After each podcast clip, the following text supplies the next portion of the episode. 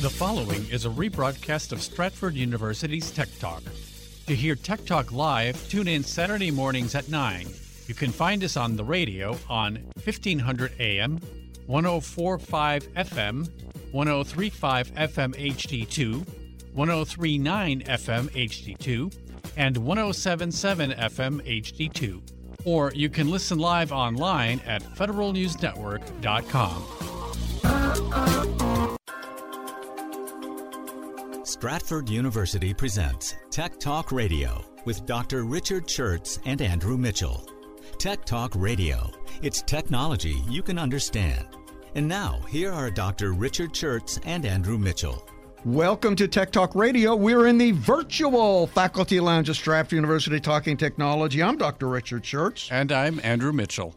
And it's, as always, been an interesting week in technology. Uh, many, many things are happening. There's a new Spanish botnet. It's one of the largest in the world that you can buy for only $2,500 a day, and it has been creating havoc around the world with distributed denial of service attacks. We'll go into that a bit. Microsoft is going to eliminate passwords. Um, I'm telling you, passwords were a great idea in the beginning, but to tell you the truth, the regular guy, the regular person on the street, really doesn't use very good passwords. And they tend to use the same password over and over again. So it's turned out to be a security nightmare. And people want to just say, okay, how can we get rid of passwords? And I think that's not a bad idea. We'll talk about how Microsoft is going to do that. And uh, let's look at the reasons behind the computer chip shortage. Uh, this has been creating a lot of problems. First of all, the gamers uh, had trouble getting, uh, not the gamers, the yeah, the gamers had trouble getting video cards because of the chip shortage, and then it hit the car market. It's hard to buy a new Yeah. car. I mean, it's hard to get a used car. I mean, the, there is a huge crunch because of the chip shortage, and there and you know they just can't produce all the cars. This week we're going to feature the man who is the Mark Zuckerberg of Russia. Yeah.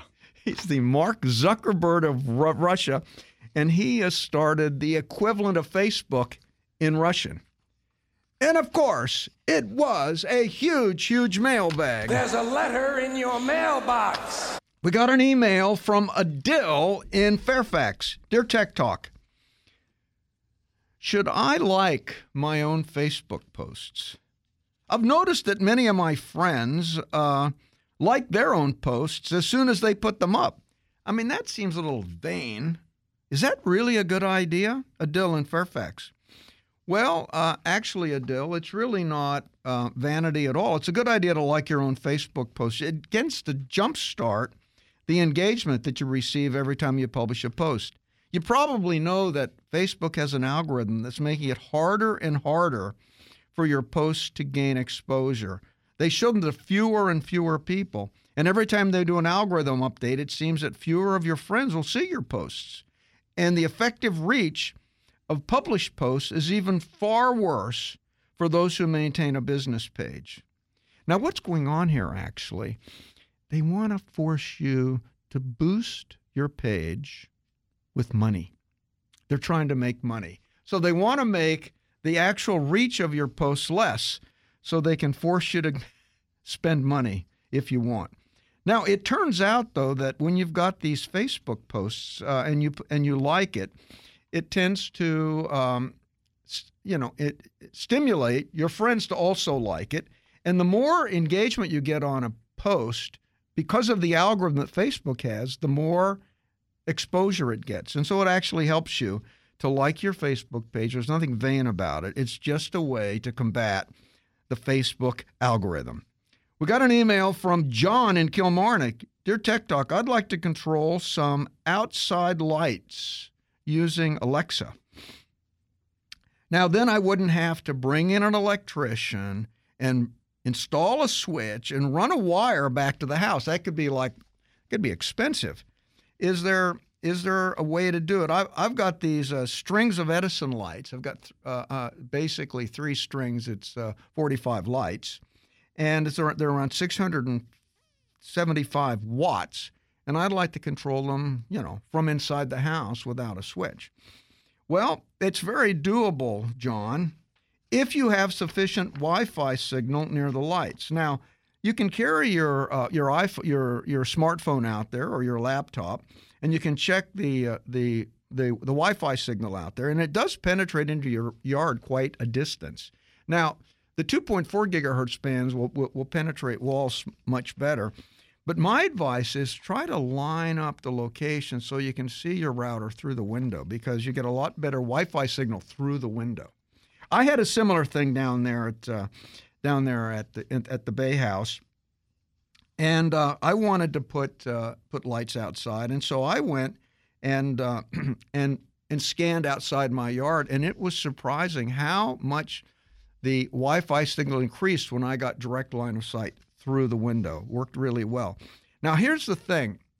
in your case, I mean, when you buy a smart uh, plug, which is what you're going to get out there, you can either get a dimmer or you can just get a switch. Now, in your case, a dimmer is not going to work because you can't get a dimmer that, that supports more than 400 watts. Also, these dimmers tend to be not as reliable as you'd like. On the other hand, a switch, you're just switching on or off the 15 amp circuit. So, in your case, you're going to want to have a switch. Now the good news is these Edison lights. I know what they are. They're very dim. They don't need to be. They don't need to be um, uh, dimmed. You can just have a regular switch for them. And a switch, a Wi-Fi switch, is you know pretty cheap, only about $15, $16. Dimmer's more expensive than that. Now, if you've got a string of LEDs, that's going to need a dimmer because these LEDs are really bright. And you'll have to have, but of course, the LED LEDs are going to be less than 400 watts, so you'll be able to do it. Now, I actually ordered, uh, I, I, did something similar to this down at the other house. I ordered the smart home Wi Fi outlet plug from Smart Home, and it's uh, 1634 uh, on Amazon. And now, what I did, see, the nice thing about Amazon is that you can return this stuff. So I unpacked it very carefully. I took it out and plugged it in, I connected to my Wi-Fi network to test whether it would work before I kept it. Yeah, keep the packaging. I kept the packaging, Absolutely. so I've become an expert on package on unpackage on on opening my Wi-Fi packages very carefully. So the original packaging, including all the little bags and plastic, is preserved. Well, I went out there, and when I set it up, it said, "Well, the Wi-Fi signal's weak, but." It worked perfectly. I set it up. It, I've never lost connection with that, and it, it, works perfectly. Now the other the the thing I did because it's a smart plug, you can name it.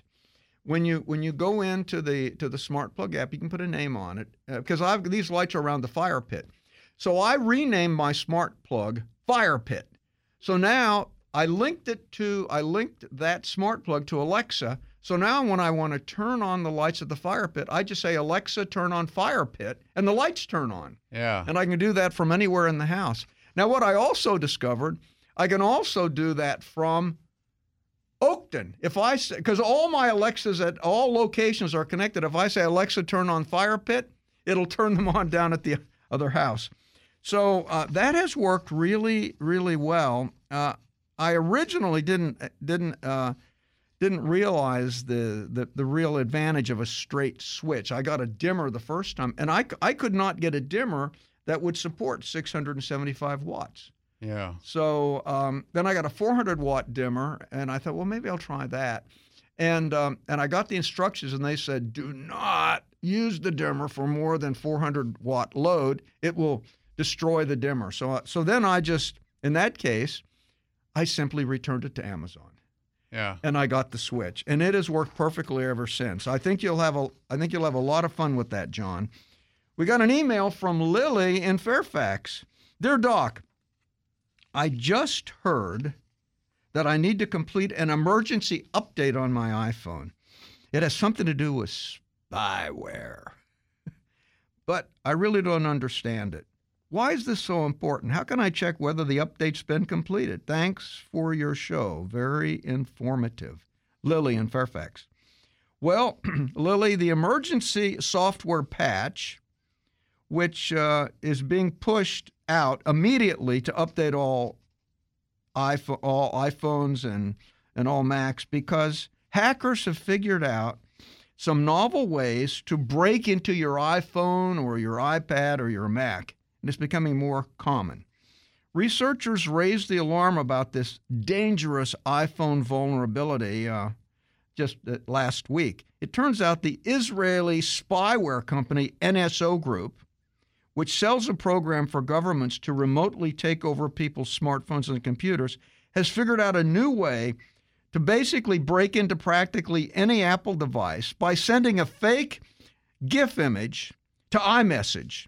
And you don't even click on the image, but as soon as that image is displayed on your screen, the malicious code embedded within the image takes over your phone. You don't do anything. That's really frightening because until now you had to do something knuckleheaded like, You you, know, to- click on a link. That's you know, right. You had to do nothing. Or attempt to download something. That's Wow. right. Yeah. And uh, this this particular uh, software, it's Pegasus, and it's uh, written, uh, you know, produced by the NSO Group. That three former military guys in the Israeli military who were very steeped into uh, cyber security formed this company, and they've been selling this app all over the world, and it is just uh, it's dangerous.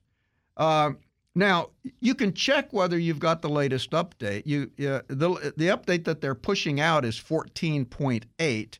So simply go to settings and then after settings go to general and then in the general page you'll see at the top software update. Click on that and it will uh, tell you whether you've got the latest version.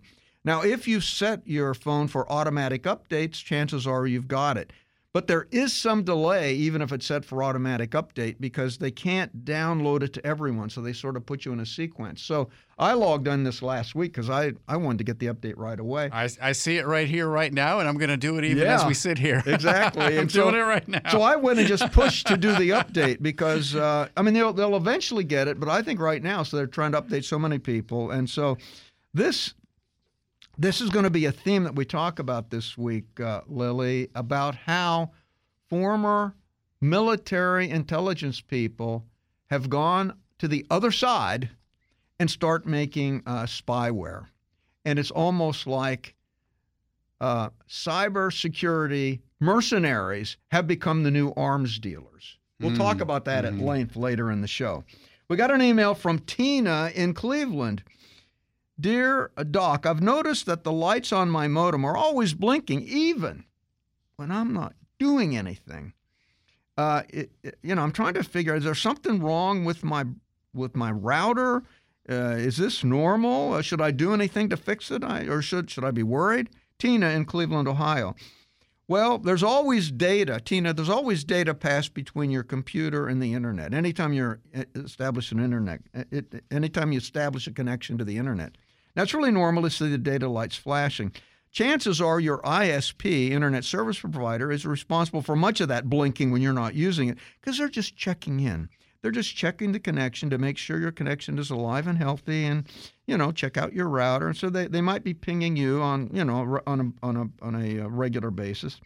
You also you're also your your internet is also being pinged by botnets and hackers all the time, trying to find open security ports. So they're always they're always doing these IP address scans and coming in. If you've got um, if you got the firewall correctly configured, it won't get past the router. And then of course you've got malware or antivirus software installed on your on your devices, you'll be okay. I actually have the firewall on the router set up. Plus, I configured the firewall on my um, on my laptop, so I got double firewall protection. But but that does generate traffic when they try to ping you to see if you got any open ports. And there's also some software that's always going back and just automatically checks for updates. You know, like you've got your computer, it goes, it checks to Microsoft. Is is there a new update available? And always so there is some traffic that's generated. So so uh, this uh, this traffic that you see is is not a problem, um, and uh, don't worry about it. We got an email from Lois in Erie. Dear Tech Talk, I'm worried about going to a website with malware in, and infecting my computer. How can I tell if a page has malware, and what can I do if I if I land on one?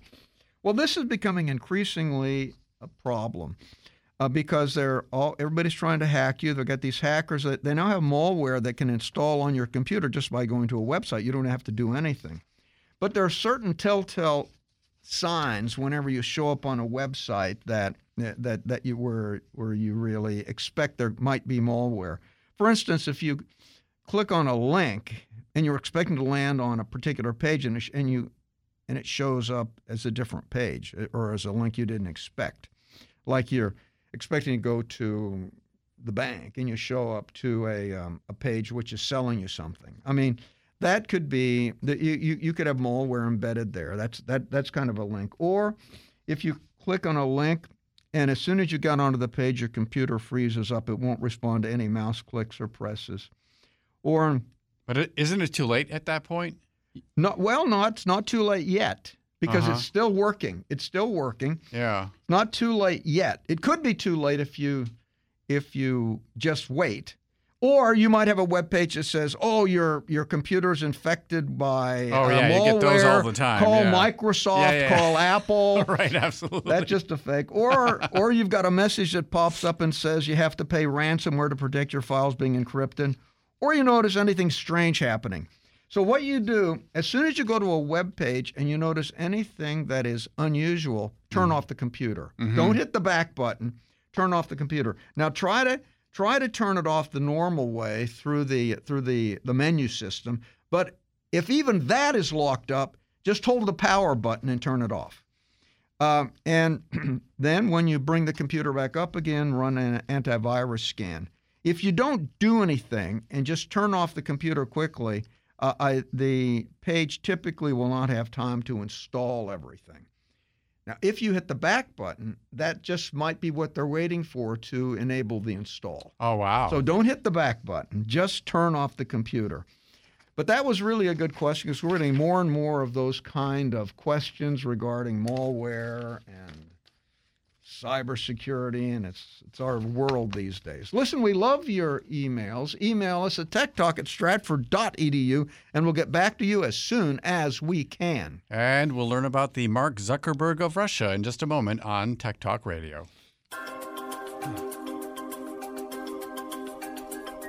If it's technology, it's Tech Talk Radio. IT trends, software, the internet, and IT careers. More of Tech Talk Radio presented by Stratford University coming up in a moment. In the next three years, there will be 3.5 million unfilled cybersecurity jobs. How can you make that work for you? Stratford University offers everything you need to succeed, from certifications to bachelor's and even master's degrees in cybersecurity to prepare you for a rewarding career in today's most lucrative and sought after field, cybersecurity. Stratford has seasoned IT faculty, well equipped labs, and real life scenarios to help you achieve practical solutions to today's newest challenges. And Stratford makes a cybersecurity career reality with accelerated classes, year round program starts, and both on campus and online options to fit your busy schedule. All disciplines are offered, including digital forensics, networking, and telecommunications, and our full line of degrees, including a master's in cybersecurity. Find the future of you with a future in cybersecurity. Go to stratford.edu slash cybersecurity today. That's stratford.edu slash cybersecurity. If it's technology, it's Tech Talk Radio. IT trends, software, the internet, and IT careers. Here's Dr. Richard Shurtz of Stratford University with Tech Talk Radio.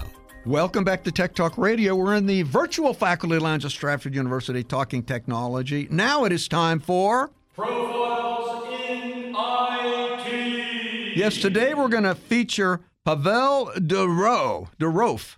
D U R O V, Durov. Durov. No, Pavel Durov. Sorry, my glasses are fogging up here. It's such an exciting profile yeah, yeah, yeah. in It's such an exciting topic, yeah. Pavel Durov. Now, Pavel Durov, it's a he's a Russian-born entrepreneur who is best known for being founder of the social networking site VK, which is the Russian Facebook, and of Telegram Messenger.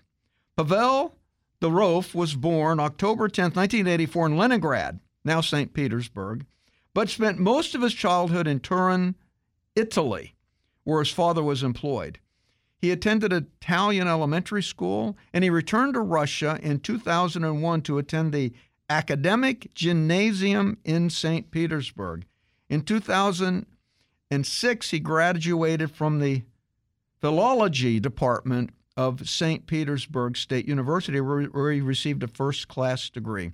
Philology, that, that sort of traces back the, the roots of languages, the linkages between languages. And so they look at text and they trace the whole historical framework of language. I had to look that up. But philology is not a word that I use frequently. Right. It's a big it's a big science out in the Russian sphere. It really is. Yeah. It's something people go through. Maybe it's like their version of philosophy degree if you don't know what else you want to do with your life. It could be. Yeah. Could be the could be the Russian gen ed program.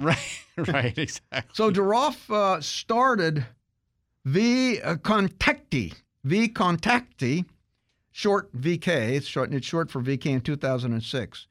VKontakte, which was essentially uh, influ- which was influenced by Facebook. It had it was Facebook like. Now VKontakte means in contact with.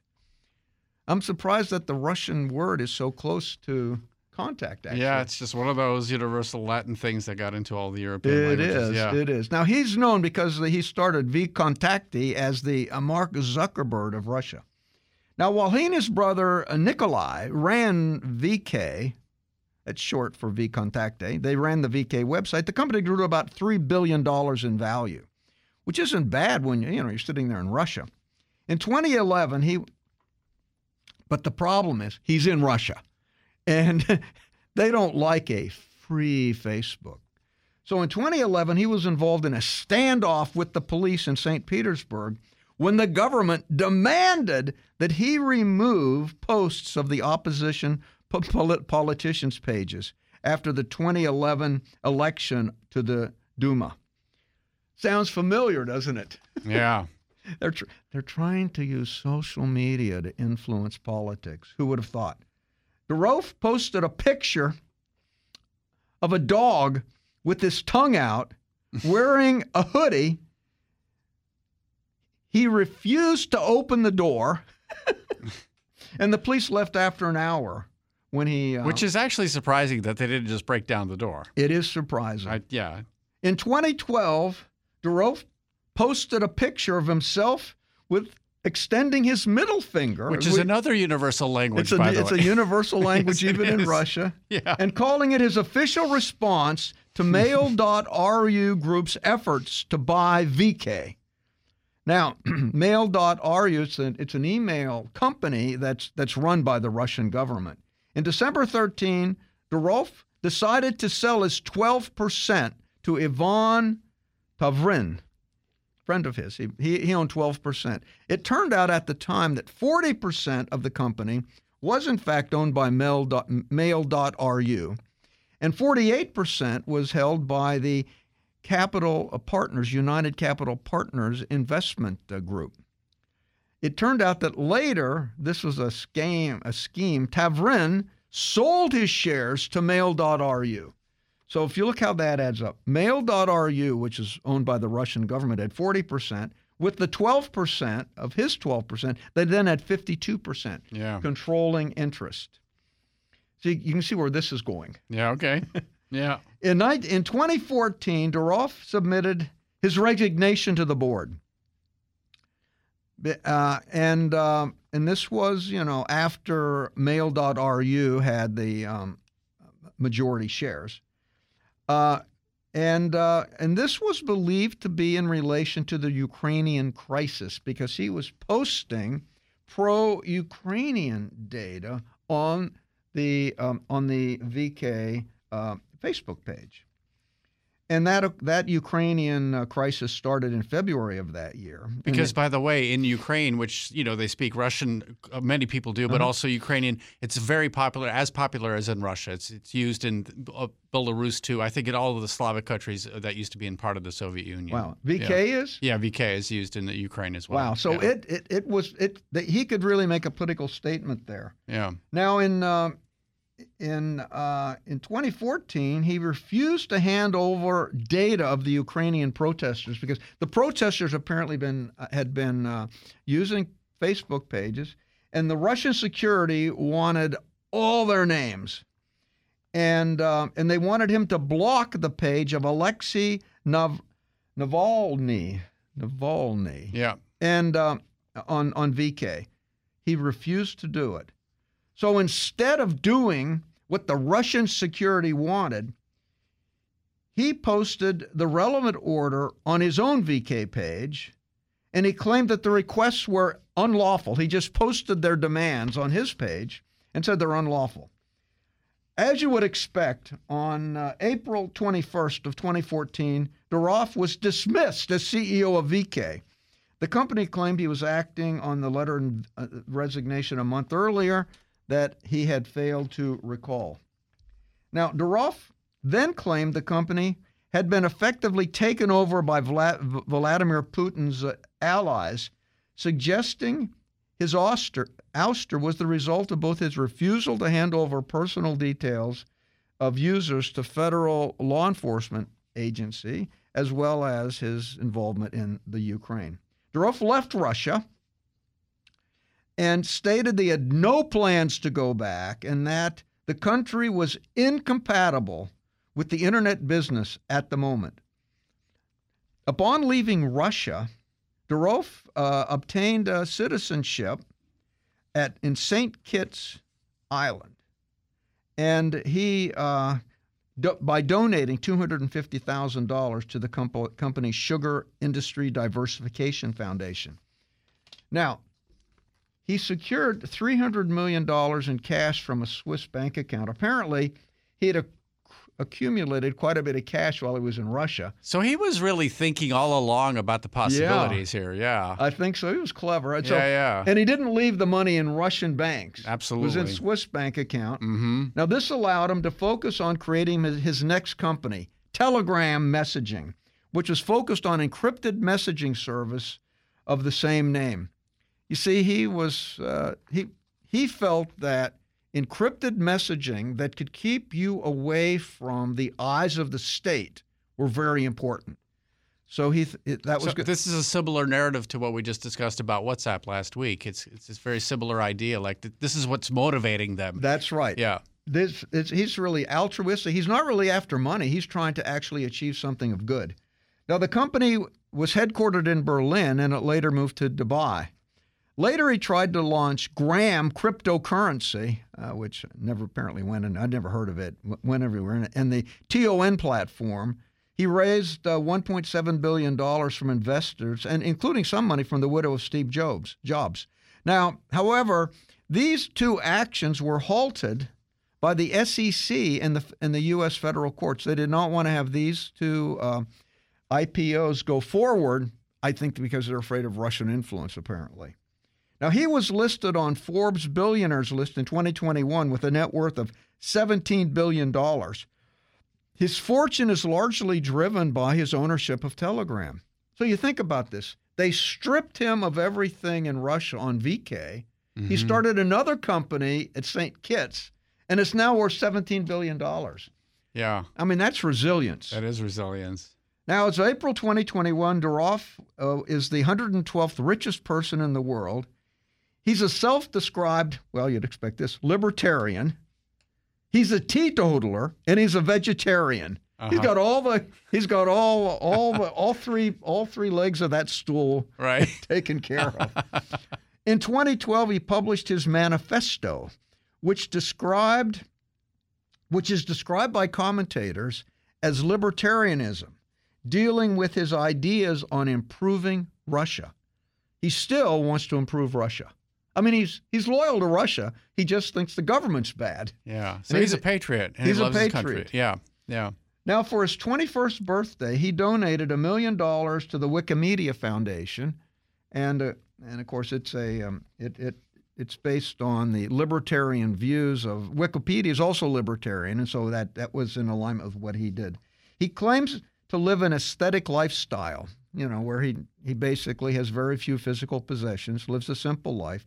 He promotes freedom of property. In August 2014, Durov was named. No, you should say freedom from property. Freedom from, from, property. property. Yeah. yeah. that's a big difference, and it's very remarkable that a billionaire is just doing that, right? Yeah, yeah. He's just not motivated with money. Yeah. I yeah. mean, I I had never really knew about him that much until no, this neither week. have I. I started looking looking at all. Like actually, I got interested in all the encrypted communication things, trying to trying to protect us from the hackers, and I sort of stumbled onto him.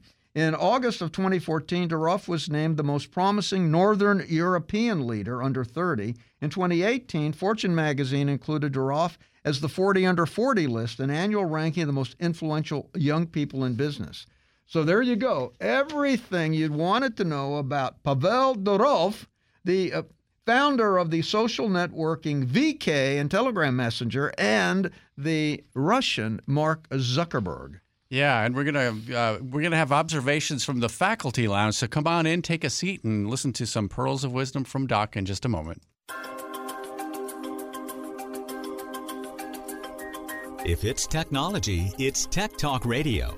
IT trends, software, the internet, and IT careers. More of Tech Talk Radio presented by Stratford University coming up in a moment.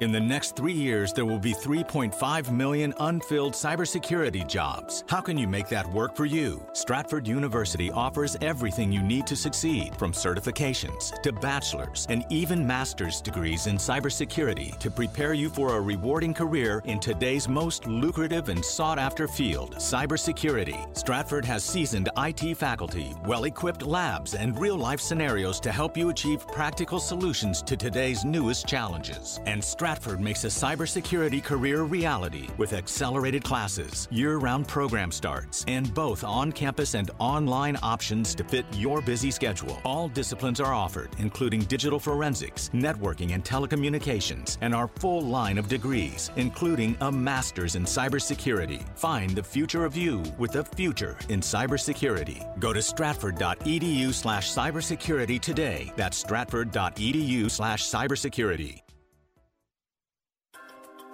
If it's technology, it's Tech Talk Radio. IT trends, software, the internet, and IT careers. Here's Dr. Richard Shurtz of Stratford University with Tech Talk Radio. Welcome back to Tech Talk Radio. We're in the virtual faculty lounge of Stratford University talking technology. And now it is time for observations from the faculty lounge. You see, I've escaped the bunker now, and I'm just sitting in here in my cardigan sweater in the faculty lounge enjoying myself.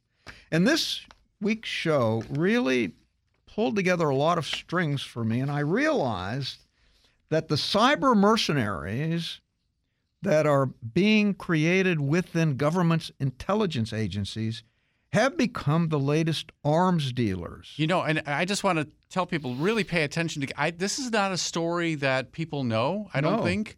And uh, it's a little scary. People going rogue, people that you would trust with national security secrets, and all of a sudden they go into a whole different side of what they know uh, to do. I know it's uh, and and and we've made ourselves particularly vulnerable to them because we are so integrated with the internet. Uh, we have cell phones that have uh, text messaging. They've got microphones. They've got they've got cameras, and all that's accessible. We have uh, smart home devices like Alexa in the house that have speakers and microphones. We have smart TVs that have microphones and speakers. Um, all of these can be hacked and they can intrude on our privacy. And what has happened? There's a class of hackers that have learned how to do this, and they're using that to help um, rogue countries track dissidents. But it can be mm-hmm. used for a lot more than that. So I think we've sort of set ourselves up to be vulnerable, and now we're paying the price. So earlier this week, the Department of Justice revealed that three former U.S. intelligence operatives are facing federal charges in connection with their work for Dark Matter, a foreign cybersecurity company based in the United Arab Emirates. The men who formerly worked for the National Security Agency were part of a secretive operation called Project Raven, which between 2016 and 2019 helped the UAE government spy on critics of its regime. The hackers for hire helped the Middle Eastern monarchy break into computer systems and devices throughout the world, including ones located in the U.S.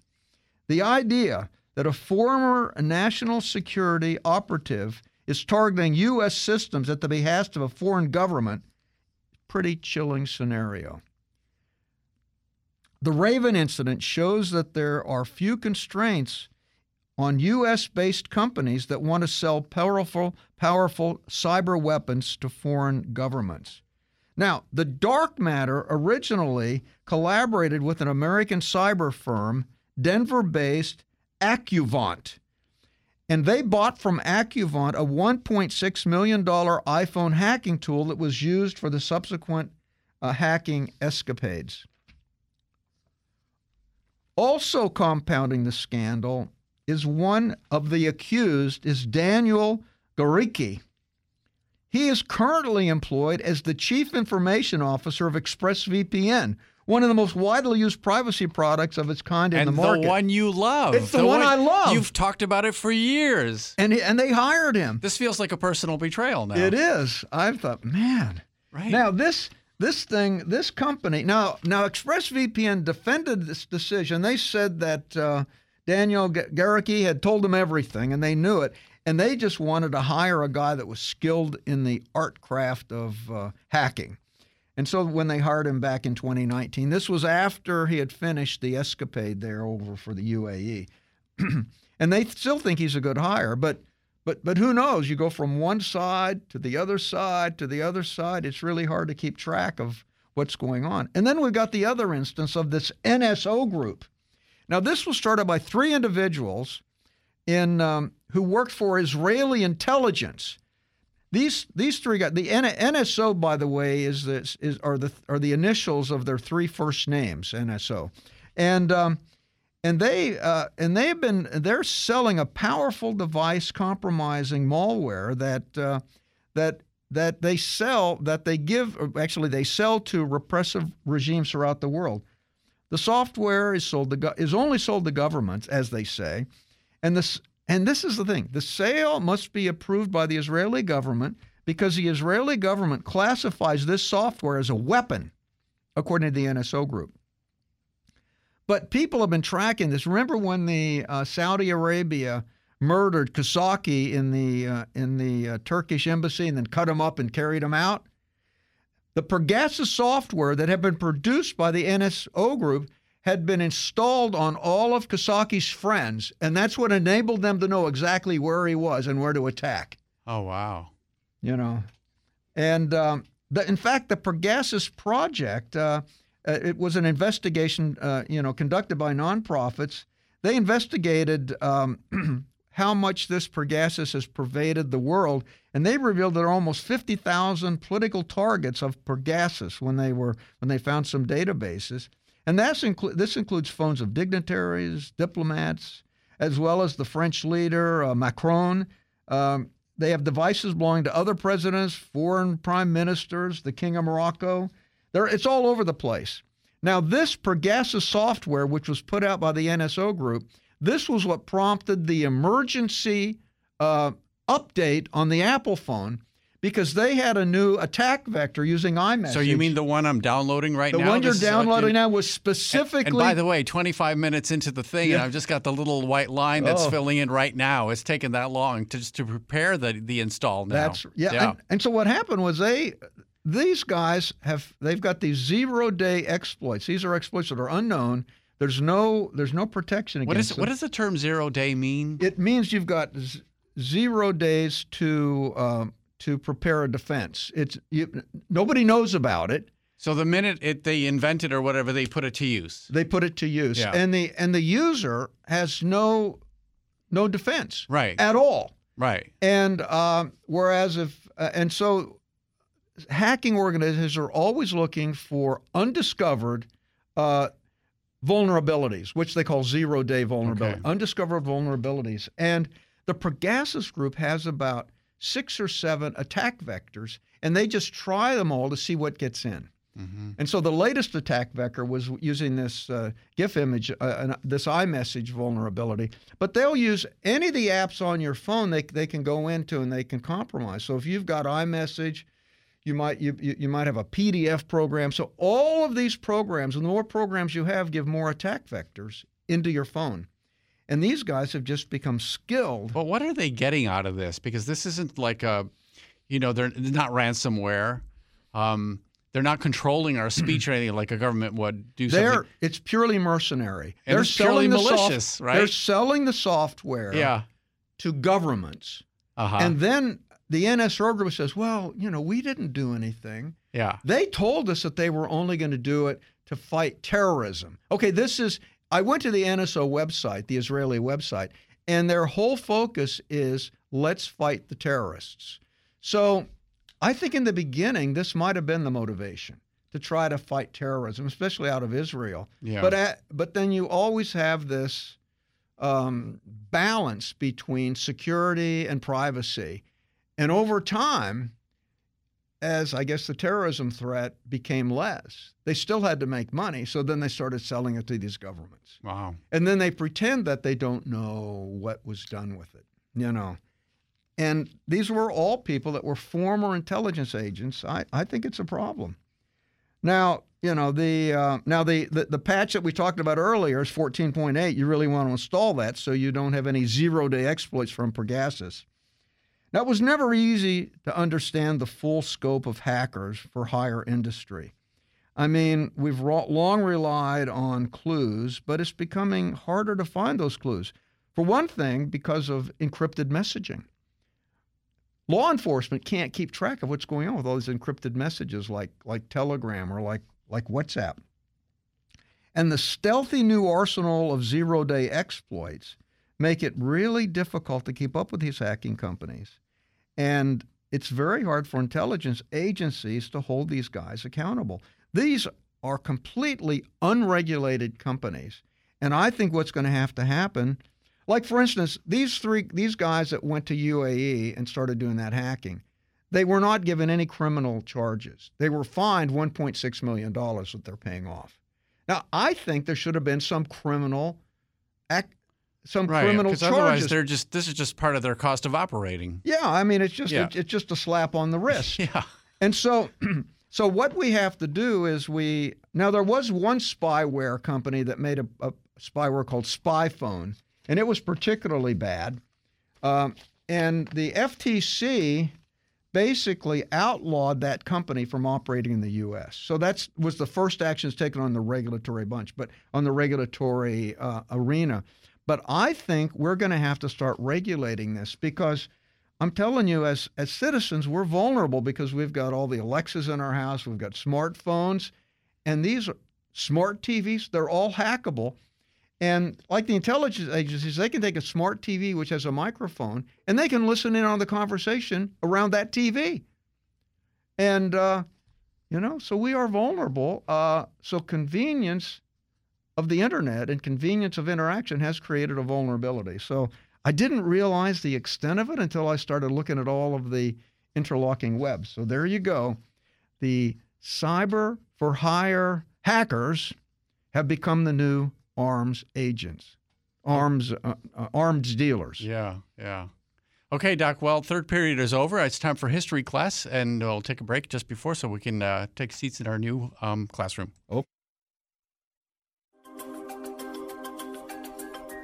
If it's technology, it's Tech Talk Radio. IT trends, software, the internet, and IT careers. More of Tech Talk Radio presented by Stratford University coming up in a moment.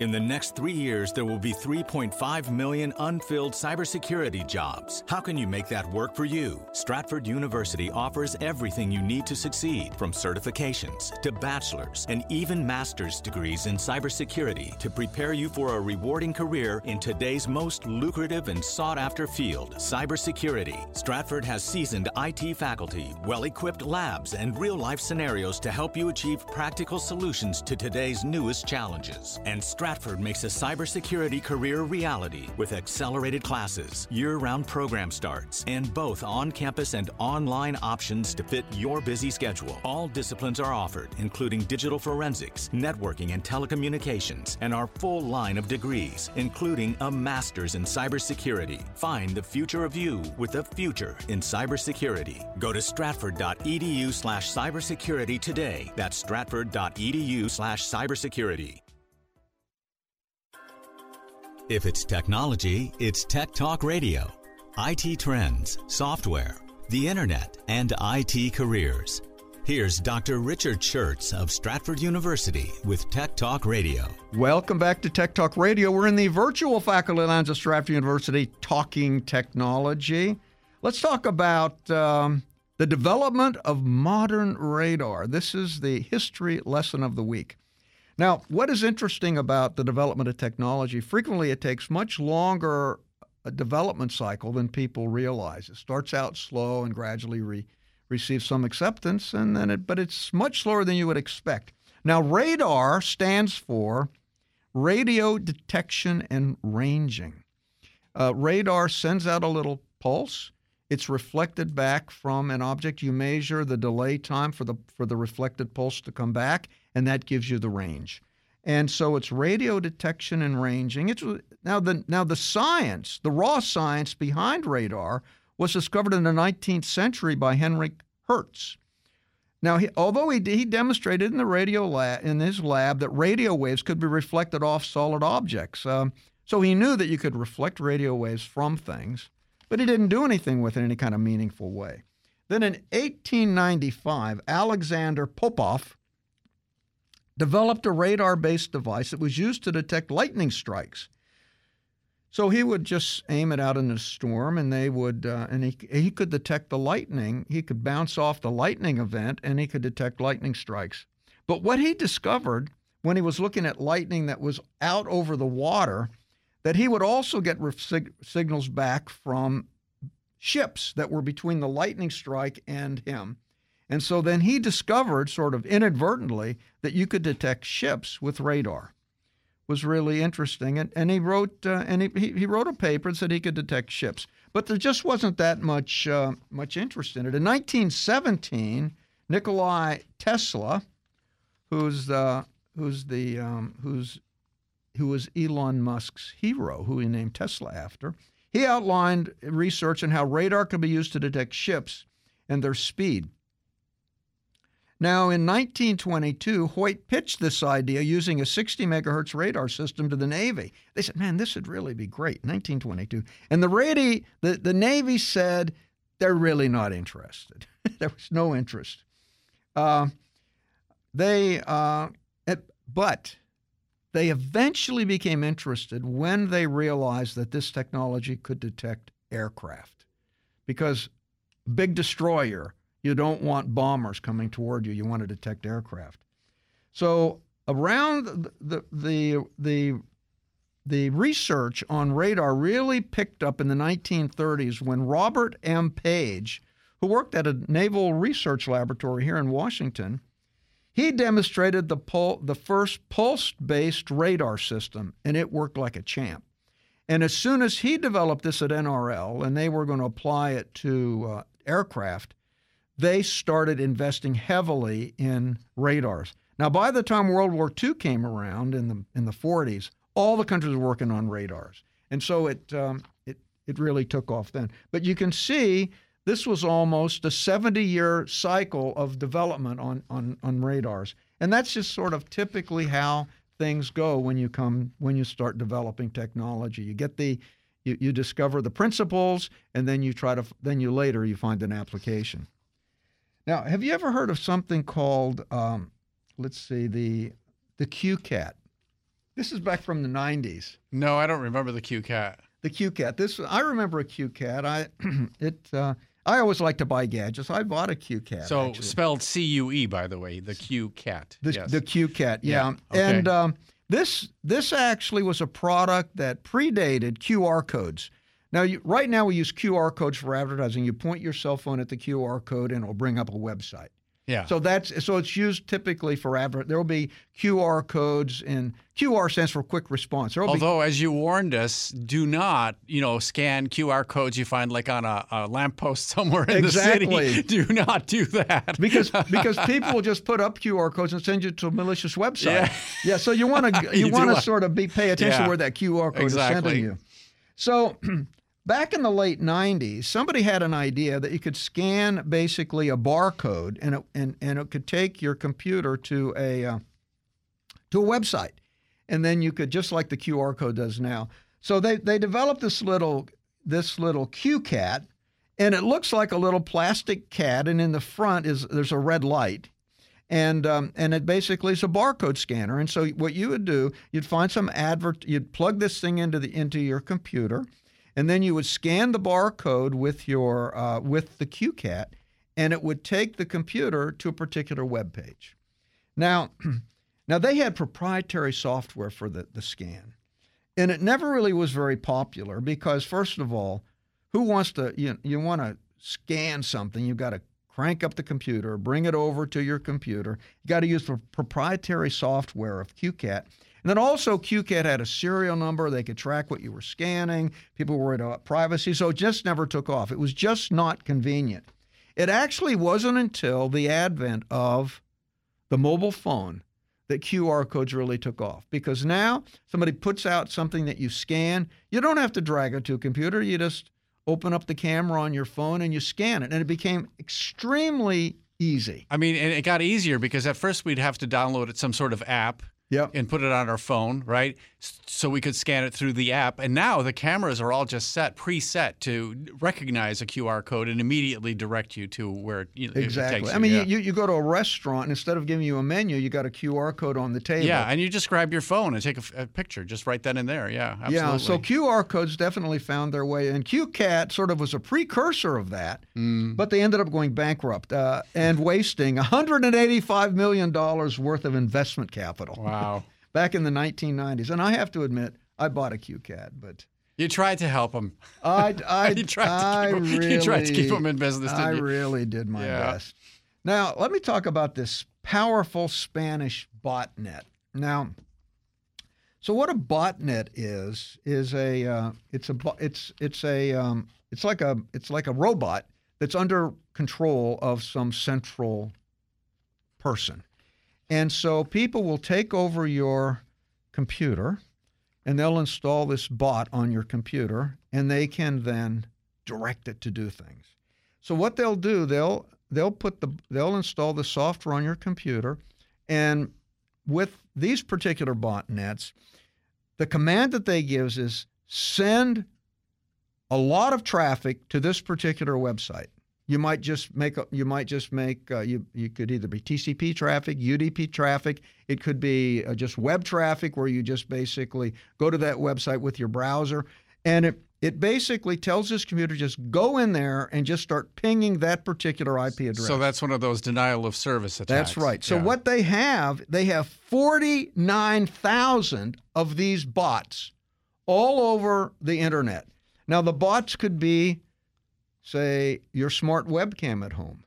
Any smart devices, they could they could and so really the smart devices that people have at home, the webcams, the uh, the uh, the door the smart doorbells, all of these things can be hacked and can be clients on the botnet. They can also hack servers. They love to hack servers because they can, they can get more out there. So they try to break into anybody's computer they can. They try to break in any server they can, any smart devices they can, and, and accumulate this network of bots. And they have 49,000 bots on, on this particular network, and it's available for hire.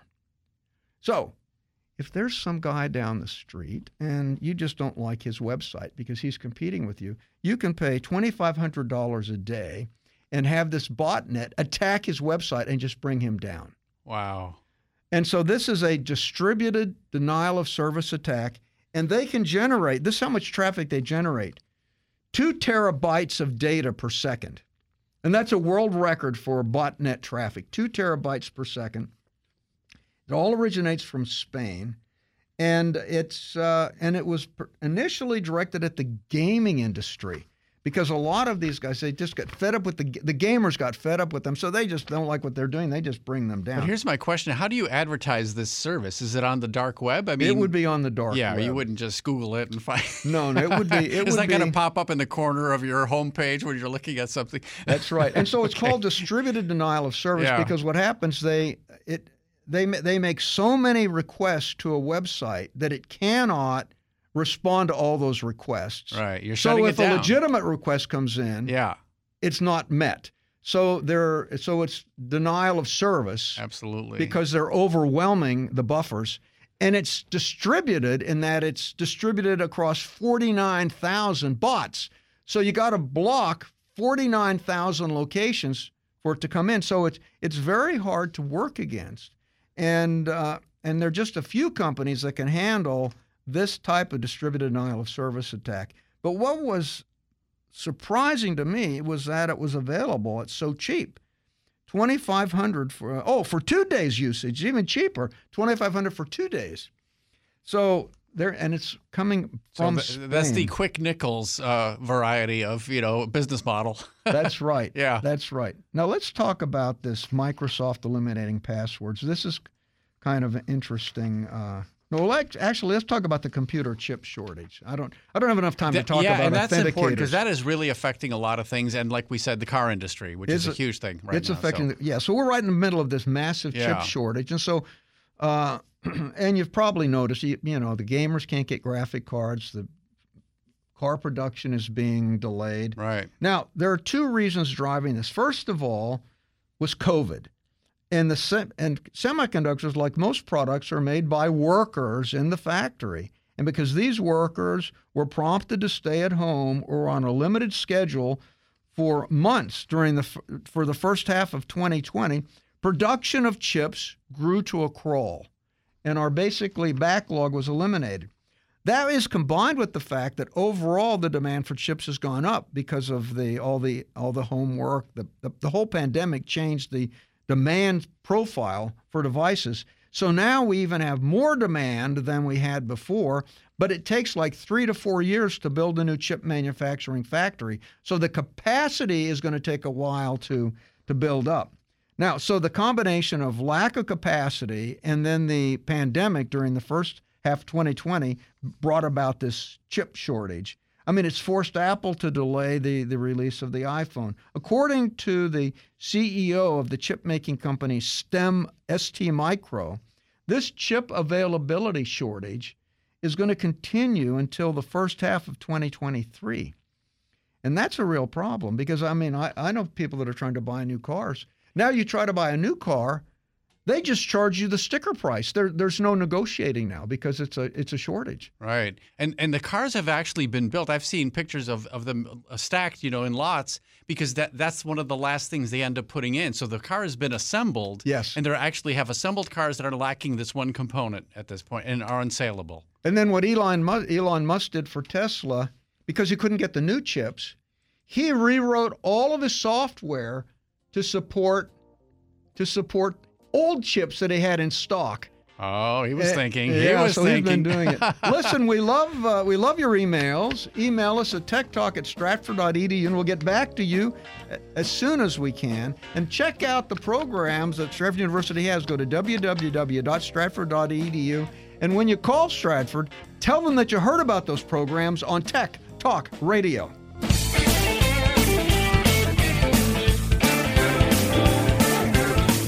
Tech Talk Radio is sponsored by Stratford University. For more information on courses at Stratford University, call 1 800 444 0804. Thanks for listening to Tech Talk Radio online.